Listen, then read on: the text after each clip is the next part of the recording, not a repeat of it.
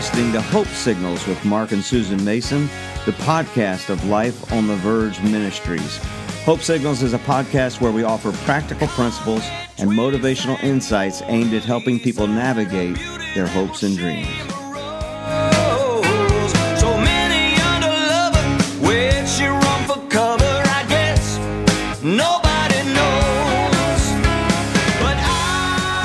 Well, hey, people, it's actually been about two weeks since I did a podcast, and there's a few reasons for that. I'm going to tell you, I tried, man. I actually sat down and recorded about five different versions of a podcast on family. Uh, living life in tune family last week and i just i just couldn't i just didn't feel like any of it was very inspired. I, you know the longer i live the longer i parent the more i realize i don't know. So i was just like well yeah i've raised three kids. I got uh, they're all grown.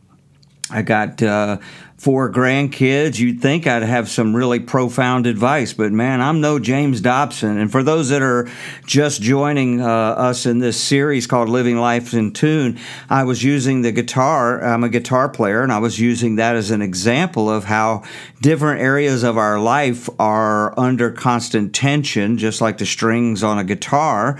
And uh, the most important pedal on my pedal board is a tuner pedal because I have to constantly check my tuning. The best guitar will go out of tune, and our lives will go out of tune. And I label those strings as faith, fitness, family, finance, friendships, and field of endeavor. These are just different spheres of life where things can go out of tune. And uh, to really prosper in life isn't just to be successful in the financial area. To really prosper in life is to be successful in all of those areas. And all of those areas are apt to go out of tune and need to be brought back into tune. And so I guess the purpose of this podcast isn't really to offer the most profound advice ever on these topics, but really just to kind of get us all thinking uh, about how there is constant tension. And you know, the good thing about tension is that it makes us pay attention. You know, when it comes to family life, for example, I've there's a scripture, and I don't have these references in front of me, but Jesus talks about you know whoever uh, loves their mother or their father and other family members and so on more than me is not worthy of the kingdom. Uh, and then Paul goes on to say later in one of his letters that uh, if you don't take care of your own family, provide for your own family, you're worse than an unbeliever. So there's this tension there, like, well, wait a minute, okay, Jesus didn't say I can't love my mother and father, my kids and my grandkids and all. I just can't love them more than I love him. And which brings me kind of to a point, I guess, a principle that I live by. Um, I, I sometimes say from a stage in prison, after I talk about Susan and I, uh, we're just about to celebrate 38 years of marriage, which is a, a flat out miracle if you knew our background.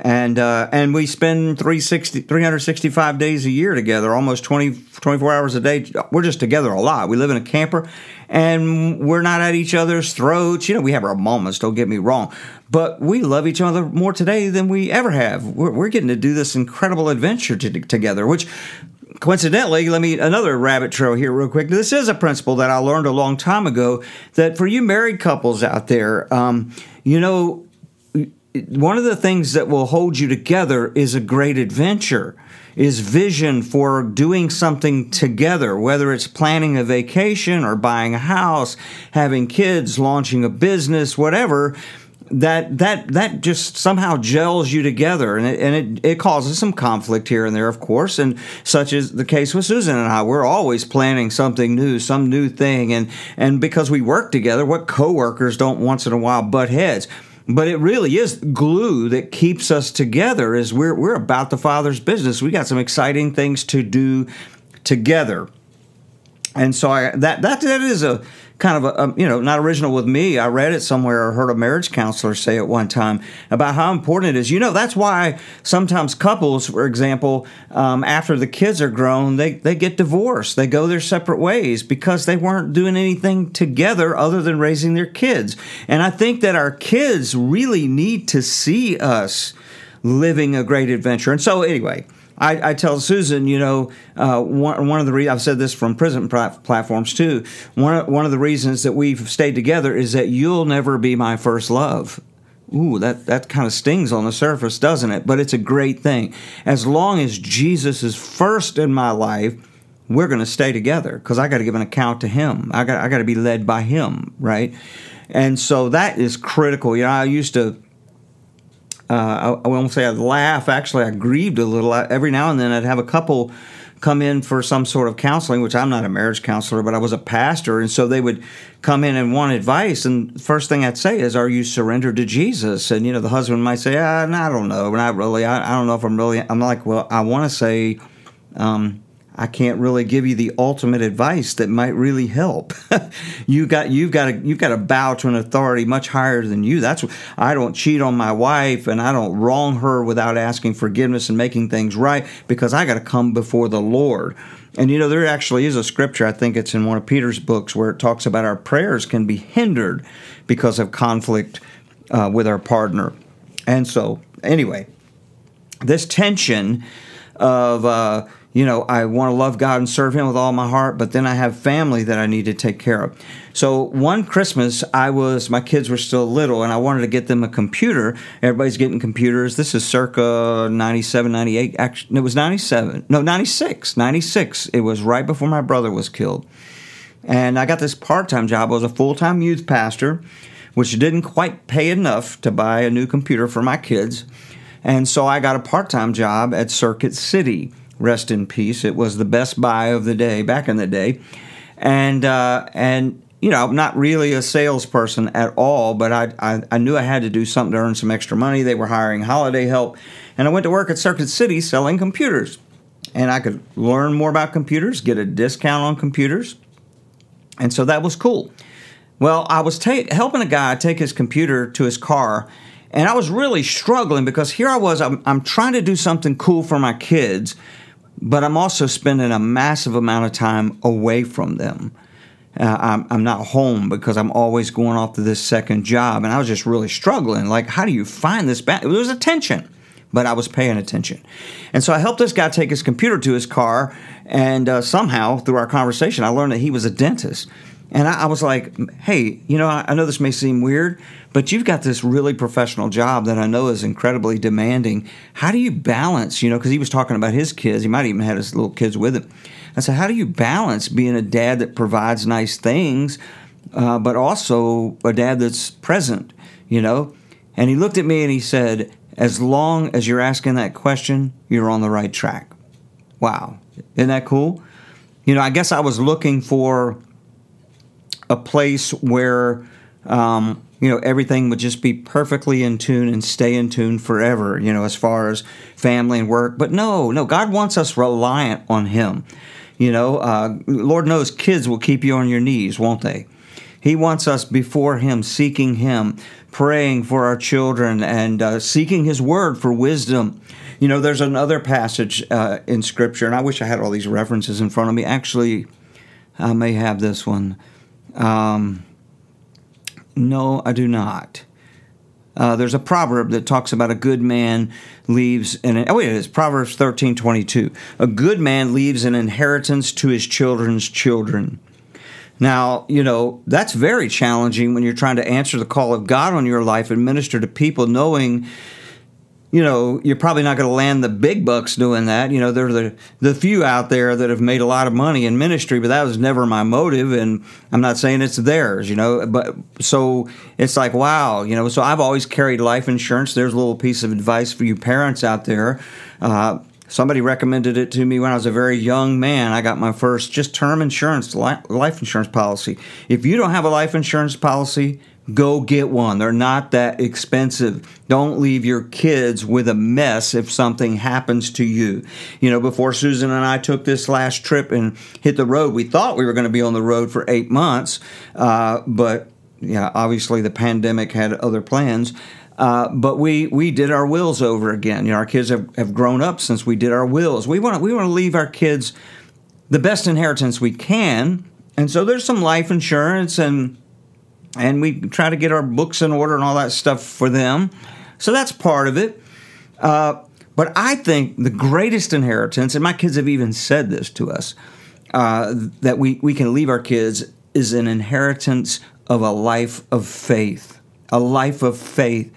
one of my my biggest prayers when I was a young father. I just could not imagine something happening to me and my poor children not having a dad. And it was just it just scared me to death on a regular basis. And I would pray, Lord, Lord, and I was a cop for 10 years of that.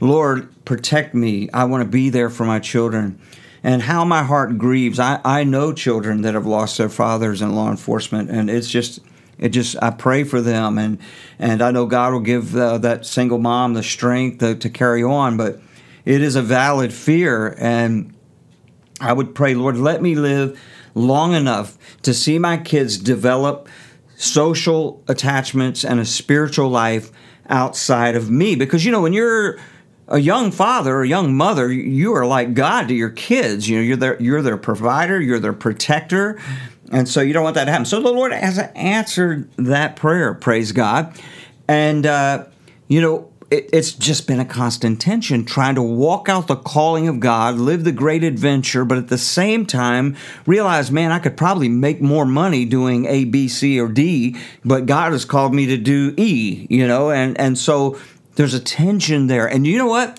Through it all, let me just encourage you. Uh, I can't give you a formula, but I'll tell you this. I didn't have the money to take my kids to Disney World. I worked at a church of 300 people, and there weren't a whole lot of big bucks rolling around that place. One day, once my kids were older, they were probably in their early teens. I guess Kendall was probably later, like about 15 or 16. And I never, you know, families all taking their families to Disney and stuff. And that's like the big thing you're supposed to do as a parent, right? And I don't have the money. Could I go get a job and make more money and be able to do that? Maybe. But I, then I'd have to let go of the calling God had put on my life. I got a call from some parents. They wanted to have dinner with Susan and I at a local restaurant and uh, they had a couple of kids in the youth group, and I was like, "Oh Lord." That's usually not a good thing. What have I said? What have I done? Did I hurt some little buck's feelings or whatever? And uh, and so we went to dinner, and they brought a catalog for, of timeshares and uh, wanted to offer us a full week, seven days at a five star timeshare uh, anywhere we wanted to go and uh, we chose one in Orlando, right outside of Disney. I said, "Man, if we if we get to stay at a place like this, somehow maybe I can come up with the bucks to buy the the, the tickets to take my kids to Disney." And uh, so, look at that! Isn't that amazing? How God just looked out for us. And so, and I mean, I wasn't hinting around church about taking my kids to Disney or anything. This was God just saying, "You know what? You've been faithful." I'm going. I'm not going to let you your kids feel disenfranchised. I'll take care of you. You you just love me, follow me, and I'll take care of you. And I got to preach that to myself even today on a regular basis. And so, uh, what happened was, I, I started trying to. I, we priced out the tickets to Disney World, and this is like 2003 or four or something like that. And uh, and they had this deal called the Park Hopper, where you could go to all four parks. And I was like, well, man, that's what I want to do. I want to be able to get my kids in. We'll be there for a week. We'll have four days. You can go to each park. Wouldn't that be awesome? Do I have a thousand bucks to do that with? I don't know. Let's start scraping. Let's start cutting the grocery bill. Maybe somehow, some way, we can come up with enough to do this. Well, I had contacted a friend of mine. Uh, he's actually on the board of Life on the Verge today, uh, and he uh, was part of a children's ministry back then and I had written a song when I, I, I had still been a cop, and I'd written a song called J-E-S-U-S. Interesting story behind this song. And it was cool for youth group uh, back in the 90s, but it was kind of childish as we moved into the 2000s. And I said to him, I said, you know what? This is back in the 90s. I said, hey man, why don't you take this song and take it make it part of your kids program? They travel all over the country putting on these kids programs in churches. And uh, and sure enough they did and it was a hit. They kept it on their playlist, their live playlist for their big kind of Nickelodeon events for for like 10 years. When they tried to take it off, kids wanted it back. It was a song that kids loved to sing along to and the funny story is is that the Jonas brothers sang my song as kids at a church that they went to. Uh, but here we are, flash forward to the 2000s, and my buddy now, I think he was a pastor. He might have went back on the road. He kind of went back and forth pastoring on the road with his family, doing this children's thing. But nonetheless, he knew that we were trying to go to Disney, and they I never asked for a nickel for that song, and uh, I, I didn't. I, you know, I just gave it to him. Said, "Hey, go use this," and he said, "You know what, man." You ne- we never gave you anything for that song. It's been a real blessing to us. We're going to buy you the tickets. Sent me a thousand bucks, and I had all four tickets. Didn't ask for that. God provided it. So all that to say is that my kids saw that happen and they have seen other things happen over and over again. You know, some of you may follow my son Matt's success. You know, I think through his Twitter feed and all that stuff, he can kind of look like a cocky, uh, you know, self made man kind of guy, but he knows, he knows that dad told him, hey, come on the road and serve God in prisons. Even though right now you're struggling with your relationship with God, you come out here and you use that gift you've got and you give it to these men that don't have anything else and you watch what God does. And uh, man, I mean, those men were so blessed by his music. And initially, Matt got really mad because he couldn't experience God, but they were experiencing God through his music. You know, he was frustrated. But for a couple of years of living with mom and dad in a camper and doing nothing but prisons, he began to find his way back home. He actually alludes to that in one of his songs, Unconditional. Uh, he talks about, Dad taught me to find God on my own. Let me tell you something. That is an inheritance. My son didn't have to write a song and drop a line like in like that in there. He's actually referred to our family numerous times uh, through through his music. And that's because he's watched this faith life. He's watched it unfold. Listen, I'm not boasting in my great faith. I do it trembling, folks, sometimes. I do it bitter sometimes, like Ezekiel did. He went and did what God told him to do, but he said he went in bitterness of spirit. I'm human being. I'm a flesh creature. I, I gripe and murmur sometimes, realizing there ain't going to be no blessing there. I better get right back on my knees, get my hands raised and surrender and get back on the horse serving God, right? And so, this has been a great inheritance. I've been able to uh, we've been able to give our children is living a great God inv- adventure right in front of them. They've seen when we didn't have enough money to do this or that, and God just blessed in a crazy way. When you look at what happened to Matt, I don't know if you know the story, but you know he celebrated having uh, his song "Cringe" on the Billboard charts, number one alternative rock song. That means it got more airplay than any other alternative rock song in the United States of America for four weeks in a row back in August, September beat out Billie Eilish and a whole bunch of bigger names. Uh, just about uh, two or three weeks ago, he had one of his songs in its entirety uh, as uh, the closing segment of a whole mini series called uh, How to Get Away with Murder, I think. Not a fan of the show, but pretty awesome. And he knows that that came as a result of a miracle. That, that came, you know, when uh, he came to me while he was on the road and he said, Dad, I think I'm supposed to make a living in music. He was doing prisons with us at that time. And a lot of people I respect saw the gift on his life and they actually prayed over him. And I said, Well, son, you know that lifestyle can destroy you. But if God wants that for your life, you'll know He did it. He came off the road, got a job waiting tables, ended up recording a couple of songs in a friend's bedroom uh, on a computer, posted those songs on SoundCloud, and within, I don't know, a couple of weeks, he was being flown to New York and Los Angeles auditioning for every major label uh, and ended up signing with Atlantic's Neon Gold branch. And just amazing. It's amazing. And, and am I boasting in me? No, I'm boasting in God. That if we will trust God and we will step out on the dream, that's why I'm so big on dreams and going after visions that God gives you, digging those things up, man. Your kids, our kids need to see us living a faith life, not just dragging them to church and beating them on the head with the Bible, though that can be important too.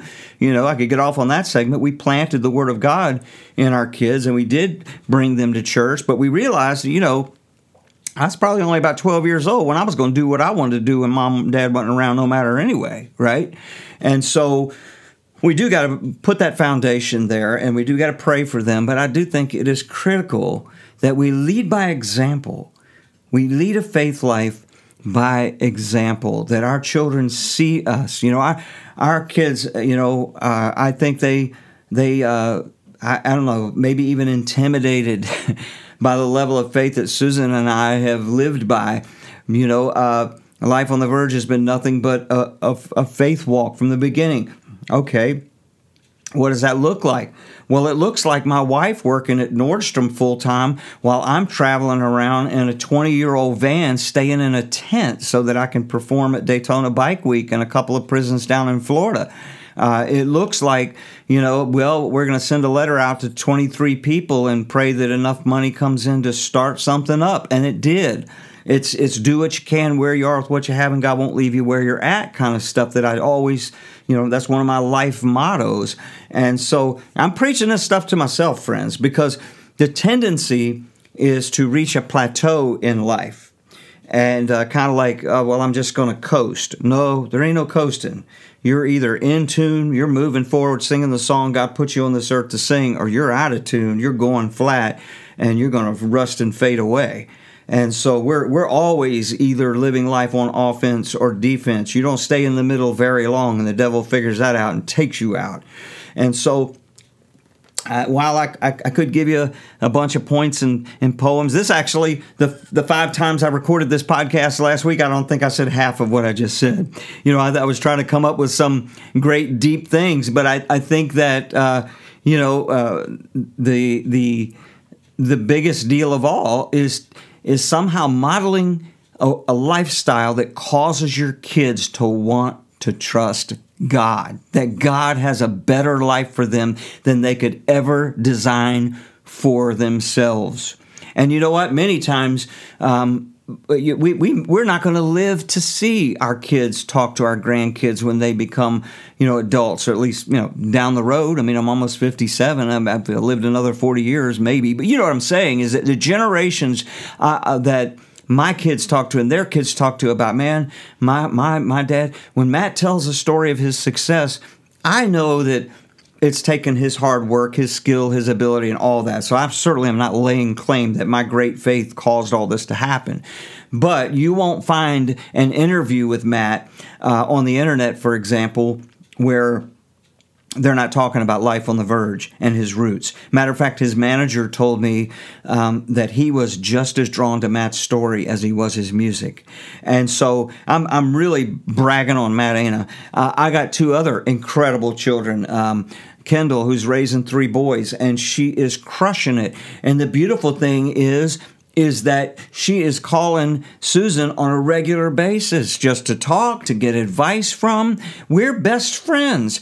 Brittany is raising little Ella down there and getting ready to buy her first house, doing life well, trusting God, living full on for God. Man, this is an inheritance that God has let us leave our kids. We are not perfect. Good God, my kids know we ain't perfect. We screw up. We drop the ball. We, we you know, I I didn't say some things I'm ashamed of, you know, at times when my kids were raised. I have a temper that's gotten much better over the years, much, much better. Lord, my temper was probably on a scale of 1 to 10, my temper growing up was probably about a 19.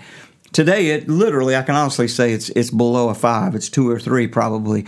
Uh, I get angry here or there, but I mean, I used to punch holes in the wall and all kind of stuff when I was a teenager. I was full of rage and anger, and so, uh, you know, I, I, I, our kids, for example, we have this uh, chat that we have back our text group called "Cranberry Sauce is not a sauce."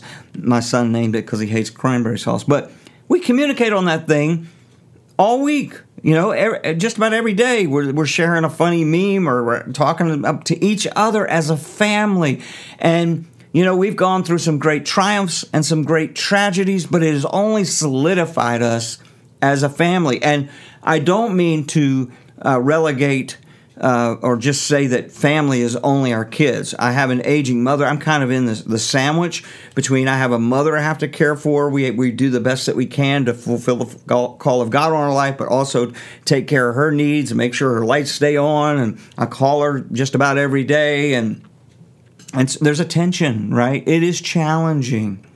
Uh, but if we pay attention, God will give us the wisdom. We'll know when we need to do what.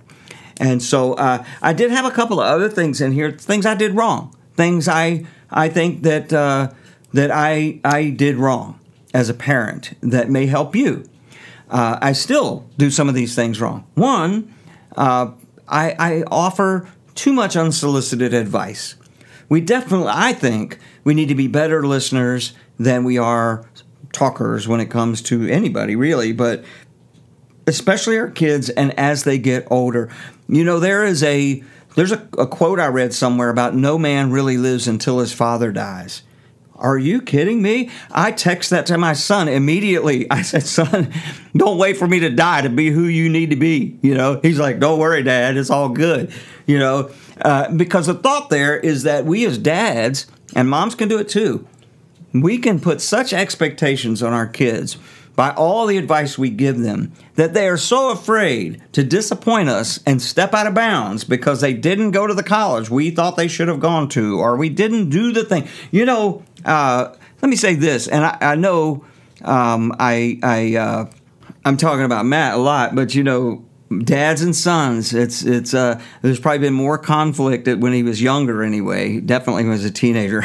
Everywhere you read an interview that he's done it talks about his dad wouldn't let him listen to secular music uh, which is true, by the way. Uh, when he was 12 or 13, it may have been older, but you know, secular music, the lifestyle of some of that stuff messed me up as a teenager, and I think I overcorrected there.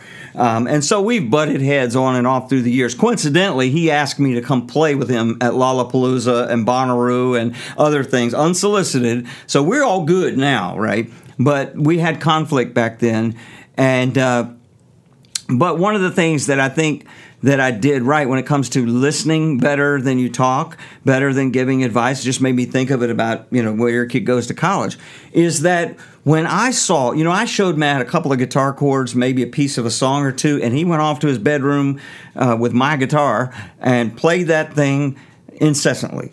And I saw he was being homeschooled. He was probably about 14. And you know what? He wasn't doing real good at history and math, but he loved that guitar.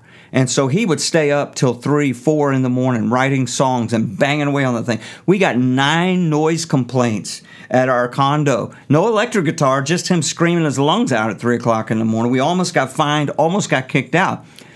He would sleep late. He wasn't doing real great with his schoolwork, but I was listening. And I said, you know what?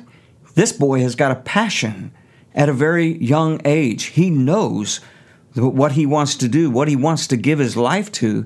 Why am I going to beat him on the head and say, son, my expectation is that you get a college degree and you get a job with such and such, you know? And so, uh, to my credit, at that point, I, I, think that we, Susan and I, listened uh, better than we gave advice for how he ought to live. And I think that that was, we did well there. But I have given and still have to catch myself giving unsolicited advice to my grown children. I have to check myself and say, you know what? They know where home is. They know that they need advice. We're going to give it to them. And there is this. We nobody wants to make a mistake and hear "I told you so." Right, and I, I guard myself against doing that. Shame on you if you're a parent and you you drop that on your kids. You know, don't do that. I told you so. You know, God don't do that to us. And so, uh, Anyway, all right, I know I've rambled on and on. Maybe there's been a nugget here or there that you picked up. Um, I, I, would say another thing that I could have done better is I could have intentionally made more memorable moments. Um, those are critical, you know, if you got small children, especially, you know, give them something to remember. There's no greater uh, family time to me now than when all of my kids are together and they get off on this. You remember when you remember when dad did this? You remember mom did this? You remember when we did this? That is incredible. We gave them memories, crazy stuff, man. Whether it was sitting at the dinner table and suddenly I just squirted whipped cream all over Susan's face, you know, maybe that's not in your makeup, but I'm a little loony. Uh, but I did it intentionally to make a memory. I, I, I could have done that more, but I, I did do it quite a bit, so I didn't get it all wrong. But if I had, if I could go back, I would do it even more. You know, I will say that I did when I could. I would go have lunch with my kids when they were in elementary school. We had daddy dates. I would take one kid out with me, try to keep you know keep equal amounts of time. We'd go do something that they wanted to do. We did that quite a bit, but if I could do it again, I would do it faithfully uh, and do it more. I went on field trips with them. Uh, I insisted upon dinner around the table most nights. Uh, these are some of the things that we got right, but if I could do it over, I'd do it even more so. Um, I would create memorable moments. Let me let me give you an example. Uh, uh, good Lord, I'm talking a lot about Matt. Y'all just bear with it, okay? But one day, well, you know, he was the one. Dads and sons, moms and daughters. You know, we can kind of. I think that dads and sons, we can read each other a little bit better. You know, we think they're they're thinking the way that we think, which can be dangerous, by the way, because they're not always thinking that way. But so I, you know, Matt was already kind of getting a little stubborn. Eh, I mean, at 11, 12 years old, right? I was we were butting heads already, and I think it was around thirteen or so. I came home one day, and I randomly I said, Matt, let's go camping. wasn't planned. Grabbed the tent, grabbed a couple of you know whatever book bags, and I took him up to the priest in the Blue Ridge Mountains and uh, we hiked up there. It's Crabtree Meadows, Crabtree Falls, beautiful, beautiful area. Nice little hike to this wonderful peak that overlooks, you know, beautiful part of the Blue Ridge of the uh, mountains. And uh, we had a fire and everything. We got up the next day, hiked down the mountain, probably went and got something to eat, and came home.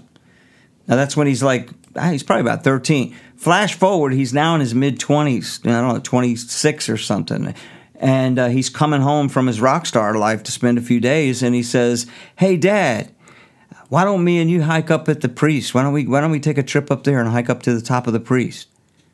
I'm gonna tell you man it makes me go wow i wish i would have done more random things like that. I had no idea it meant that much to him and darned if we didn't. We went up there and we had some great father son talk you know and just a great fun time together. And so i would just encourage you Man, do whatever it takes. Prioritize making those memorable moments with your kids. Maybe I'll do a part two of uh, of this and give my other kids a little more press. Um, what are their names again? Uh, seriously, you know, Brittany chose to bring her new husband and live with Susan and I in our home and travel in a camper. Four adults, four chihuahuas on the road. One trip was six weeks in a camper designed for weekend getaways with a small family or a couple. Uh, it was seriously uncomfortable doing all these prisons all over Florida where we went, traveled couple thousand miles. But she chose to do that and chose to be part of our ministry and work for our ministry until she got pregnant, had a baby, and said, you know what, this ain't going to work. And that's cool. We totally respect that. But she chose to do that. And oddly enough, Brittany, being the middle child, has actually probably been the most, uh, given us the least amount of issues through the years, put it that way. Um, and so, uh, and then, you know, Kendall, who has got these three boys that are incredible. I, I'll get their ages wrong. Lord have mercy, help me. I think they're, I, I don't think Jack's 13 yet. I think he's 12. I hope my wife doesn't listen to this. Anyway, they're in the age range of 9 to 12 to 8 to 12, something like that. I think it's 9 to 12, 9 to 13. Nonetheless, Kendall chooses to go on vacation with mom and dad with her kids and, uh, and, and looks forward to coming and just hanging out at our house. And does that mean I got it all all right? No, absolutely not. As a matter of fact, admitting our mistakes to our children can be very, very important. Having those talks at the right time uh, and listening to them can be really, really important. I'm still learning, man. My kids, uh, I think I will get this right. Kendall's 32. Uh, Brittany is 29. Did I get that right? Lord, Matt's 27. Something like that. I think that's right. But hey, I'm still learning to be a parent. You know, maybe you came from the most outstanding parents in the world and you had the greatest role models. That can be intimidating, though, can it? Uh, I'm still learning. How do I be a dad at this phase of life? How do we parent well at this phase of life? And I think that that looks like getting out of the way a lot and not dropping huge expectations, giving a lot of unsolicited advice, that really does send signals that I'll be happy with you if you do it my way. And so, hey, Lord, I tried, man. I'm not James Dobson. I just threw some things out there. Maybe you heard something. All right, I'm gonna I'm gonna give you a bonus. All right, this is the last thing I promise. I know I've gone OT, but if you're in it, if you stayed in it this long, I am going to give you some profound parental advice if you have smaller children that argue over the front seat. Are you ready? I didn't learn this in a book. I didn't get this from a sermon. This was direct revelation from the throne room of throne of, throne room of God. My kids used to fight like cats and dogs over the front seat. I called it. I called shotgun, and it would make me so mad. And, and so one day I just said, you know what? Kendall, you're the oldest, so from the 1st to the 10th of the month, you get the front seat. Brittany, you're the middle. From the 11th to the 20th of the month, or 21st of the month, you get the front seat. Matt, from the last 10 days of the month uh, you get the front seat. And if there's 31 days in a month, Matt gets the bonus because he gets robbed in February. So, hey, there you go. You got that for free. Thanks for listening. Have a blessed week.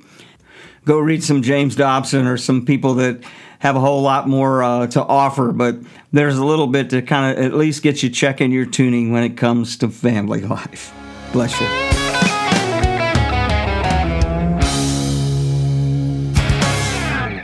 Thank you for listening to Hope Signals. You can learn more about us at lifeontheverge.com. We're a completely donor funded ministry that carries the good news to prisons around the United States. You can help us by sharing this podcast, by partnering with us with a tax deductible gift at lifeontheverge.com, or by even talking to your leader or pastor about having us come and minister. Thank you for letting us be just another voice of inspiration in your journey.